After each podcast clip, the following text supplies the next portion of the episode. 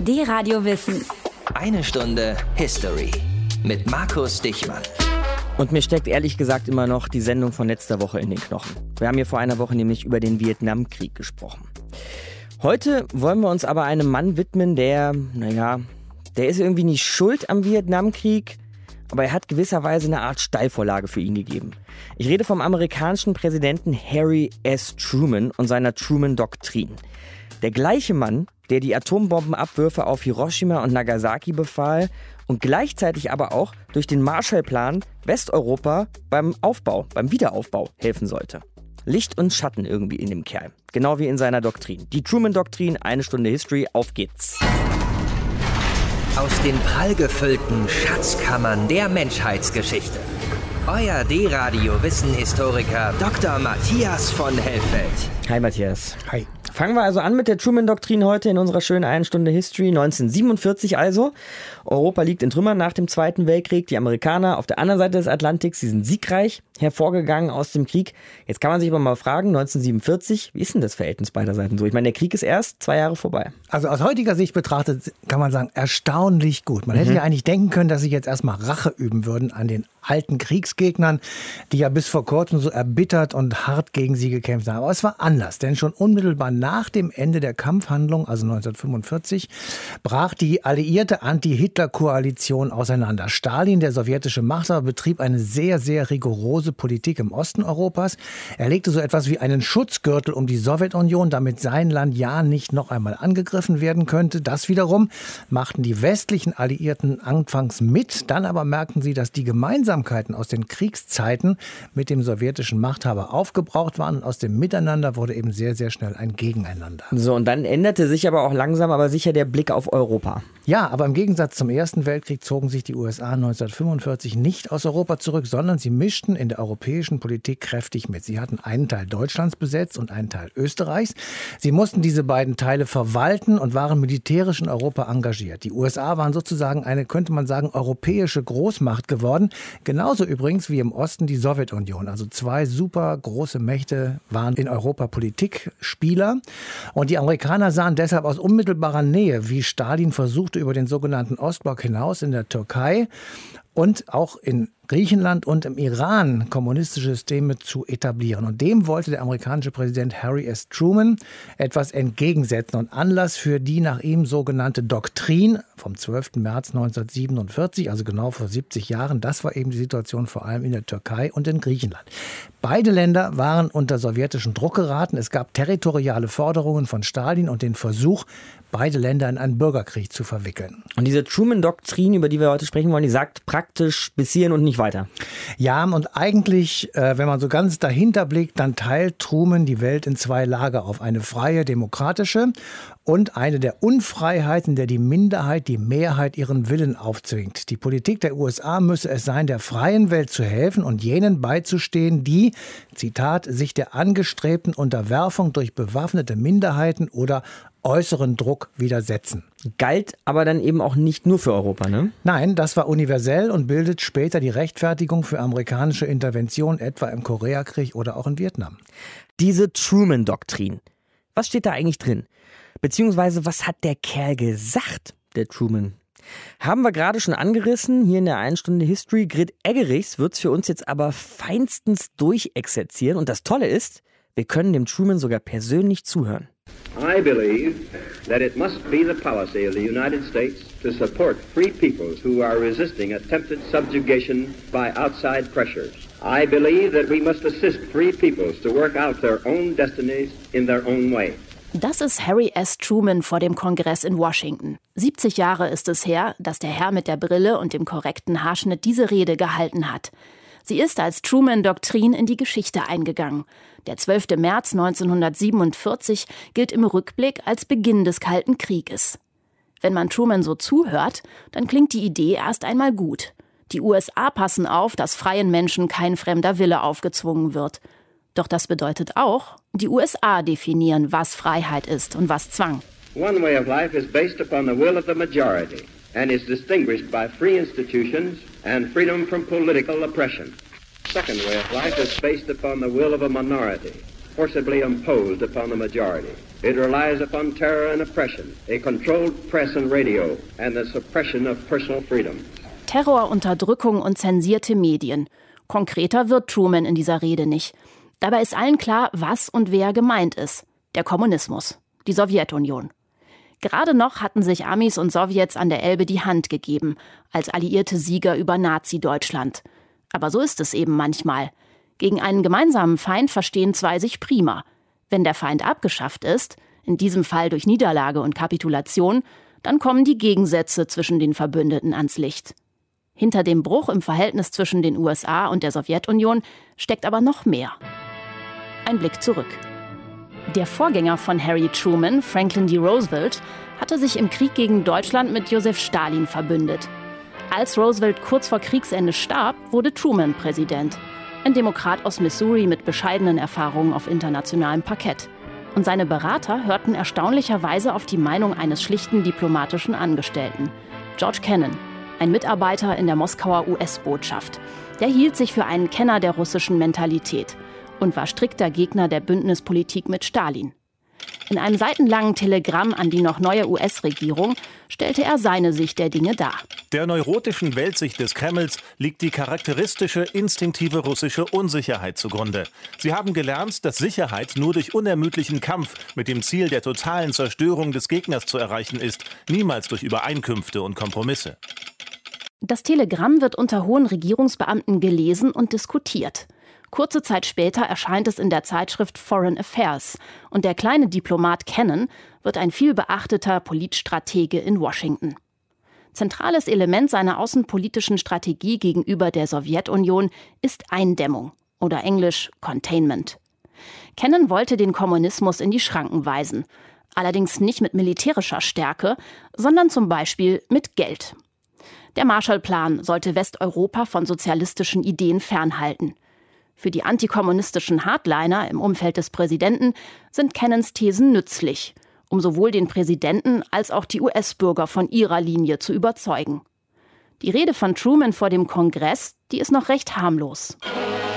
Die antikommunistische Propagandamaschine dagegen, die Truman drei Jahre später unter dem Namen Campaign of Truth in Gang setzt, soll den Amerikanern Angst vor dem roten Albtraum einflößen. Oder wie es ein Senator ausgedrückt hat, to scare the hell out of the American people. Der Zweck?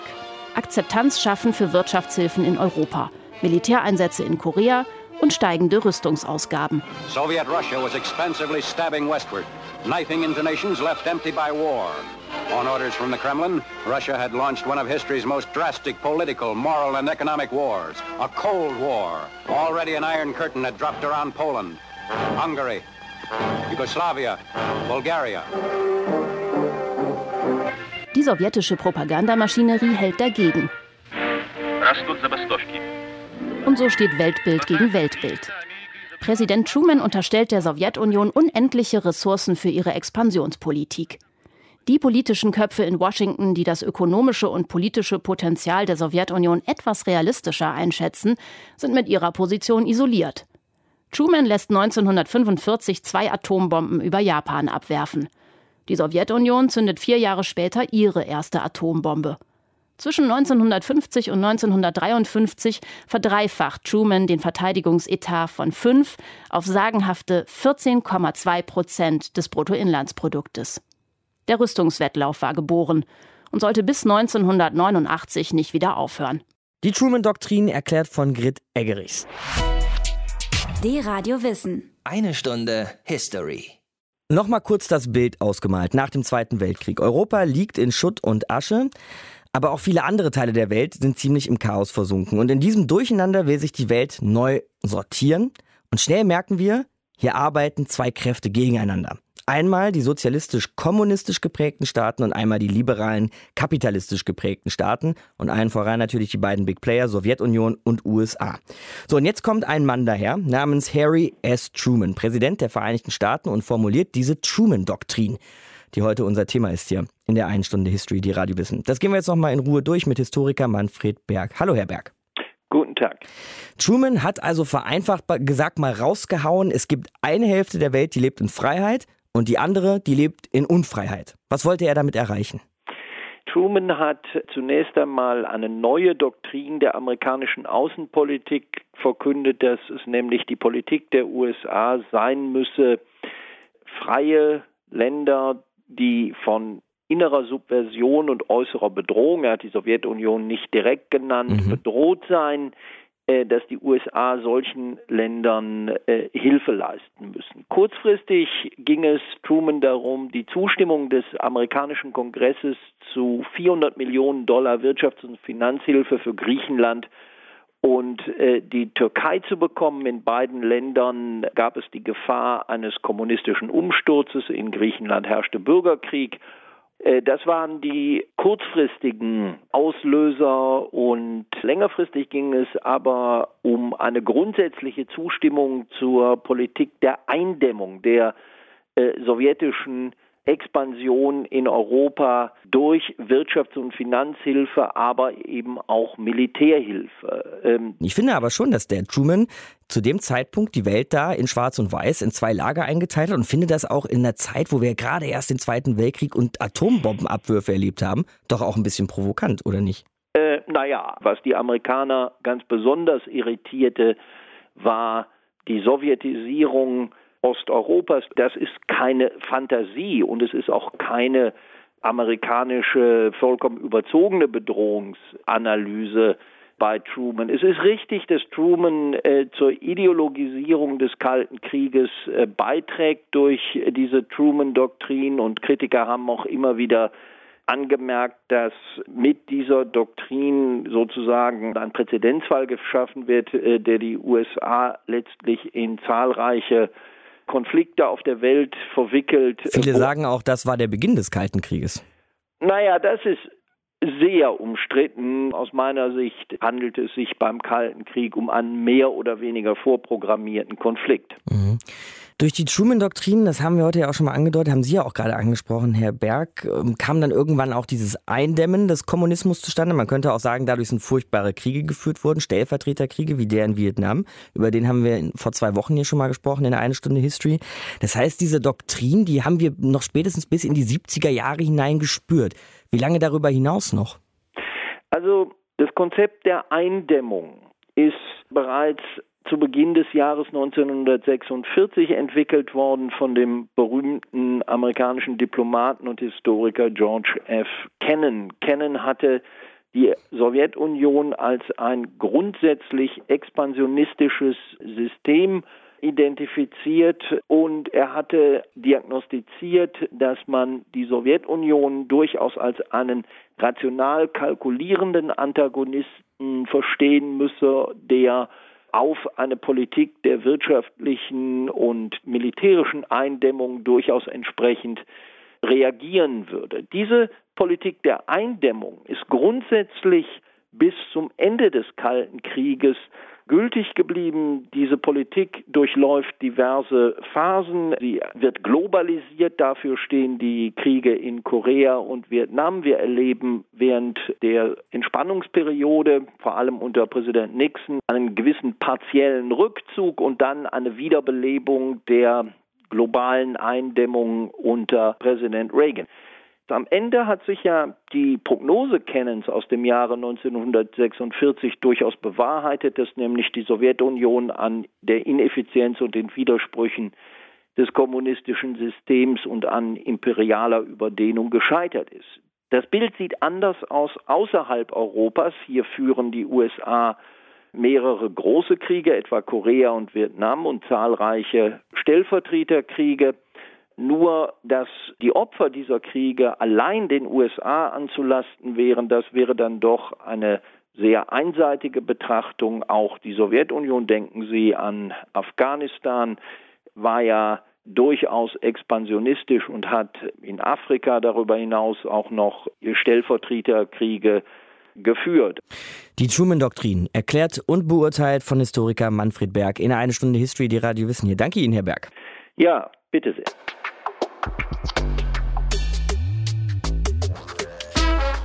Gerade hier im Gespräch mit Professor Berg haben wir schon eine Menge erfahren, was die USA, was Präsident Truman mit seiner nach ihm benannten Truman-Doktrin alles vorhatte. Die hatte innenpolitische Gründe, haben wir gelernt. Klar, die Idee dahinter war aber auch außenpolitisch die Sowjetunion einzudämmen. Aber was dachten die Amis zu dem Zeitpunkt eigentlich über Deutschland? Matthias, der Krieg war gerade erst zwei Jahre her. Was hatten die Amerikaner mit Deutschland vor? Es gab eine ziemliche Debatte in Amerika und es gab, kann man fast sagen, zwei Lager, die sich ja fast diametral gegenüberstanden. Auf der einen Seite standen Politiker und natürlich sehr einflussreiche Persönlichkeiten des öffentlichen Lebens, die für eine totale Deindustrialisierung Deutschlands eintraten. Wortführer war der ehemalige US-Finanzminister Henry Morgenthau. Er hat ein Memorandum verfasst, das er später als Buch unter dem Titel Deutschland ist unser Problem herausbrachte brachte. Darin legte er dar, dass Deutschland zu verkleinern sei und in zwei unabhängige Staaten im Norden und im Süden aufzuteilen sei. Also wie Korea. In beiden Staaten sollte die Industrie völlig abgebaut werden, sodass zwei Agrarstaaten entstanden wären.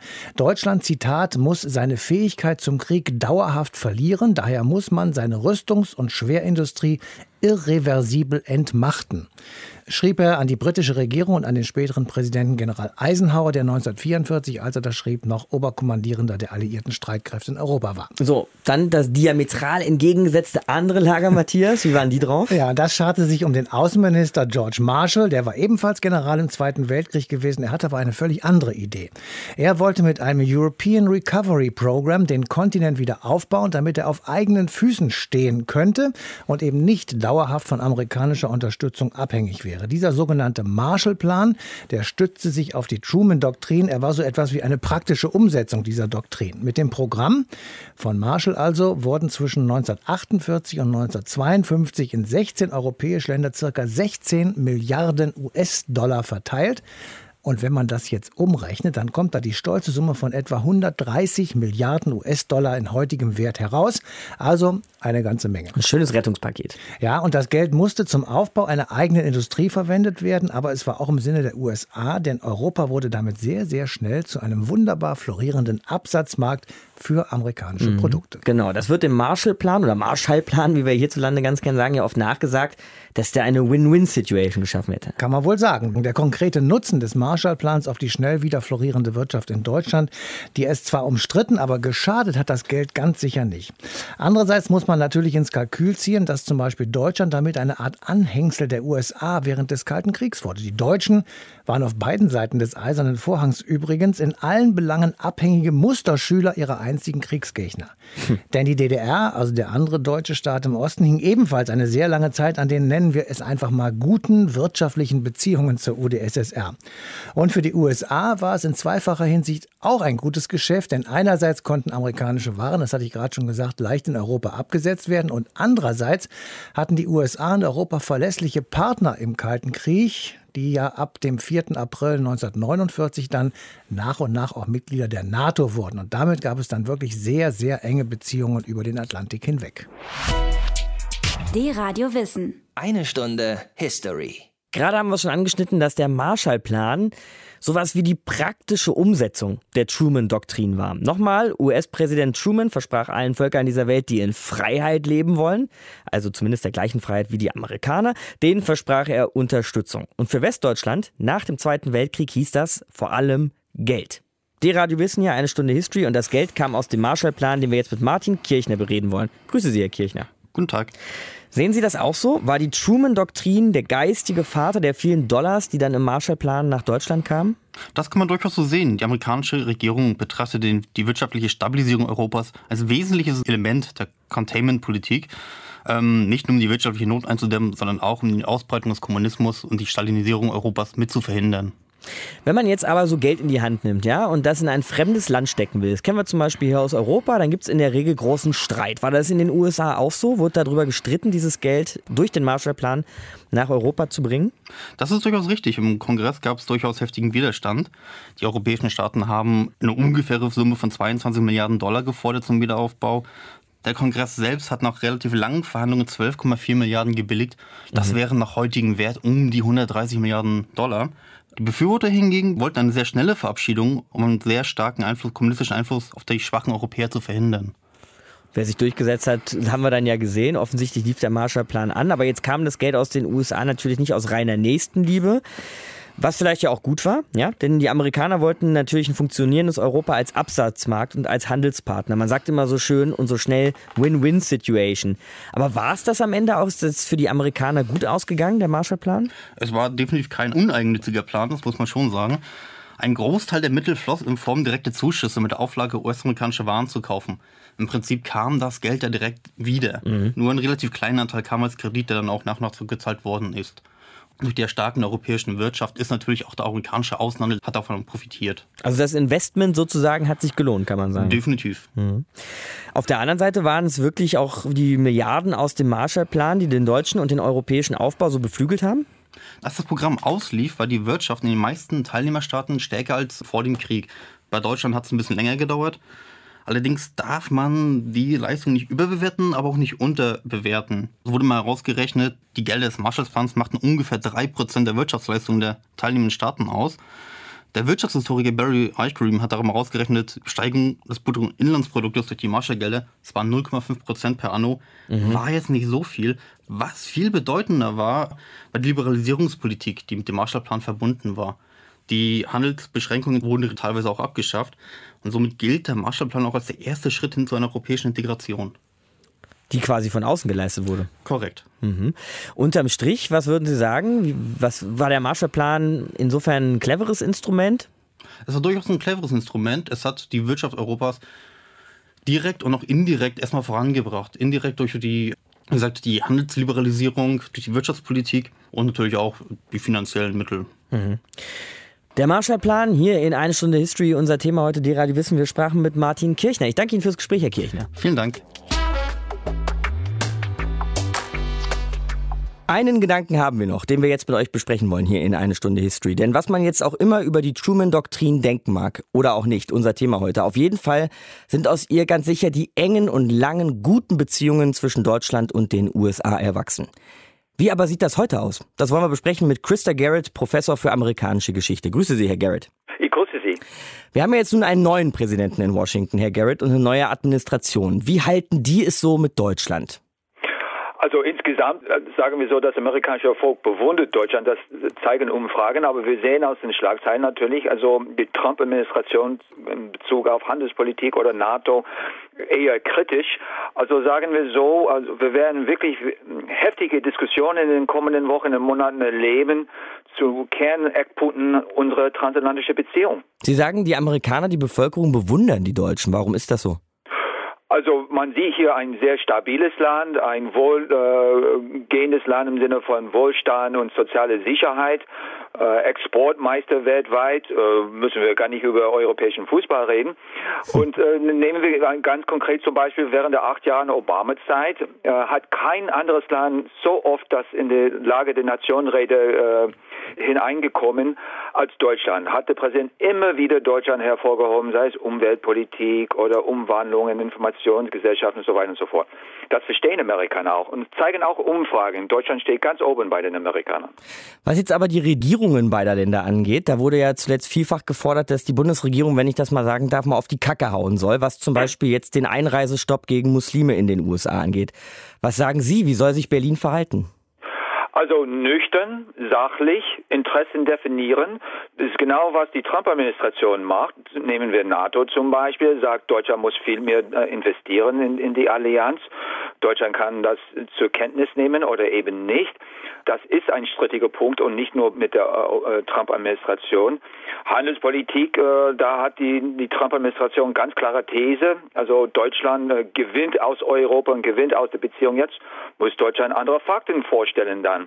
Also sachlich, nüchtern, Interessen vorzeigen. Genauso benimmt sich diese Trump-Administration und daraus natürlich äh, können wir durchaus eine solide internationale Politik münzen. Aber das scheint mir doch auch ein bisschen schwer zu sein manchmal. Neulich sind ja im Außenministerium in den USA alle wichtigen Persönlichkeiten auf einen Schlag zurückgetreten und in Berlin wusste man überhaupt nicht mehr, wie man Washington erreichen soll. Da ist das, ja, das schwierig mit den Beziehungen. Ja, da, da haben Sie vollkommen recht. Also es ist sehr, sehr turbulent, sogar turbulenter als zu Anfang der Obama-Regierungszeit. aus der Geschichte wissen wir, die ersten 100 Tage einer Administration, sei es Ronald Reagan oder Bill Clinton oder Barack Obama oder jetzt mit Trump, sind immer sehr turbulent. Etwa ein Fünftel aller Positionen werden sowieso ausgetauscht. Das war nicht so unähnlich mit Obama, aber nicht auf diese Art und Weise. Mit großen Schlagzeilen, mit Twittern und mit Sie sind gefeuert und solche, solche Show, wenn man so will. Auf Gedeih oder Verderb, das gehört zum Trump-Stil und das werden wir weiter erleben, nehme ich an. Aber man muss dann wirklich noch einmal hinschauen und den Inhalt anschauen. Und am Ende des Tages, da sehen wir eine ziemlich nüchterne Politik von der Trump-Administration, von Interessen, wenn man so will. Und wie gesagt, muss Deutschland und Europa natürlich dann kontern mit eigenen Interessen. Und ebenfalls nüchtern bleiben, also die europäische auf, und die deutsche Seite. Auf alle Fälle. Europa hat sehr starke Karten, also was auch immer äh, der Präsident sagt zur, zur Europäischen Union ist ein Weltakteur, das sehen wir in vielen Bereichen und dient Deutschland, keine Überraschung, dient Europa der EU und von daher sollte Europa dabei bleiben und, und Konter anbieten. Das ist gut für die USA, und die Trump-Administration muss damit klarkommen. Das ist auch ihre Hausaufgabe. Aber kein geringerer als Frank-Walter Steinmeier. Der war im Gegensatz zum Nüchternsein mal ganz dramatisch, als Trump gewählt wurde und hat gesagt, das äh, sei das Ende der alten Welt. Also das alte Europa, ja, also mit der transatlantischen Brücke. Wir Europäer, wir Deutschen, Best Friends mit den Buddies in den USA. Das ist also vorbei, sagt Steinmeier. Übertreibt er dann? Ich sehe das ehrlich gesagt nicht so. Letztendlich diese transatlantische Allianz, diese transatlantische Freundschaft, Gemeinschaft besteht aus Hunderttausenden von Menschen und Tausenden von Institutionen. Die sind nicht weg. Nur weil wir eine neue Person im Westflügel haben in Washington DC, heißt bei weitem nicht, dass jahrzehntelange Arbeit und Mühe, diese Beziehung aufzubauen, auf einmal weggewischt sind. Ich finde das nicht unbedingt hilfreich, so eine Schlagzeile. Ganz im Gegenteil, also es muss sich neu erfinden äh, oder konsolidieren, entsinnen. Und nehmen wir die Atlantikbrücke, ist stärker denn je und wichtiger denn je. Und wir hören jetzt aus unterschiedlichen Ecken und Kanten, aus der amerikanischen Gesellschaft auch, dass Europa, NATO, Deutschland sind wichtiger denn je für die USA. Und meine Prognose ist, das wird sich durchaus zeigen in den kommenden Wochen und Monaten.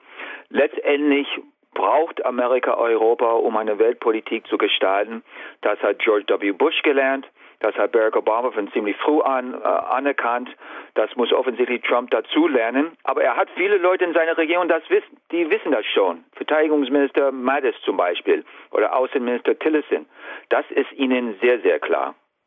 Das wären doch gar nicht so schlechte Aussichten, Herr Garrett. Da sprechen wir nochmal drüber in ein paar Gerne. Monaten und ziehen Bilanz, sagt Christa Garrett hier in eine Stunde History. Er ist Professor für amerikanische Geschichte. Danke Ihnen, Herr Garrett. Sehr gerne.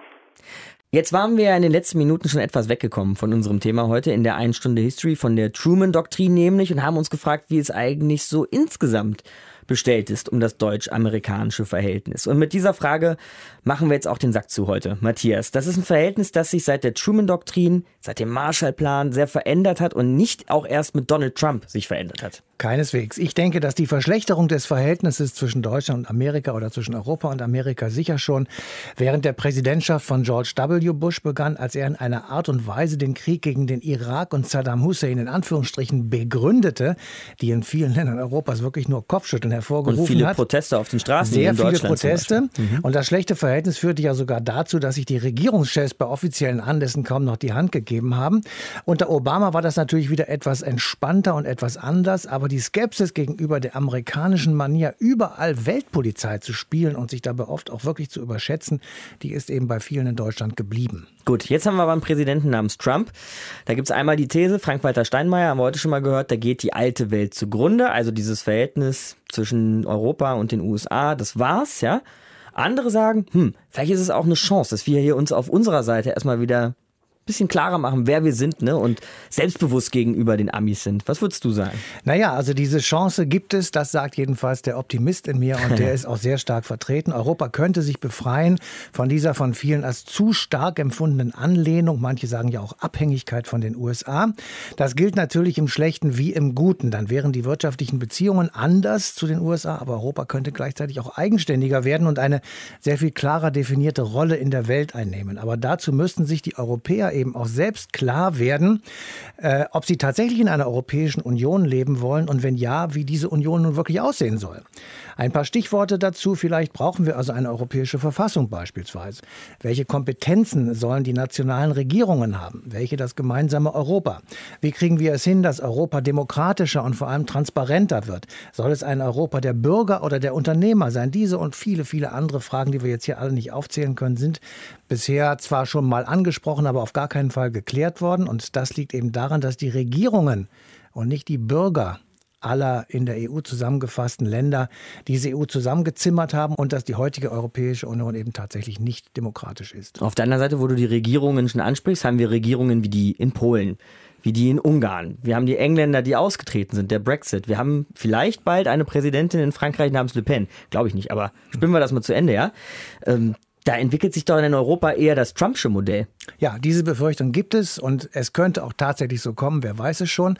Dann aber stehen sich wieder Nationalstaaten in Europa gegenüber, die sich in einer Konkurrenz befinden, beispielsweise um Absatzmärkte, um weltweiten Einfluss und so weiter. Und in meinen Augen, das muss ich wirklich mal sagen, ist das echt keine gute Perspektive. Lassen wir den Dingen erstmal ihren Lauf, lassen die USA die USA sein und Europa Europa sein. Wir kümmern uns stattdessen nächste Woche um eine ganz andere Baustelle, nämlich den Norden Afrikas. Danke dir erstmal, Matthias. Eine Region Nordafrika, die nicht wirklich zur Ruhe kommt und das gilt unter anderem auch für Algerien. Die haben 1962 vor 55 Jahren ihre Unabhängigkeit erkämpft und das ist unser Thema nächste Woche. Markus Dichmann, mein Name. Ciao. D-Radio Wissen, eine Stunde History. Jeden Sonntag von 19 bis 20 Uhr. Mehr auf dradiowissen.de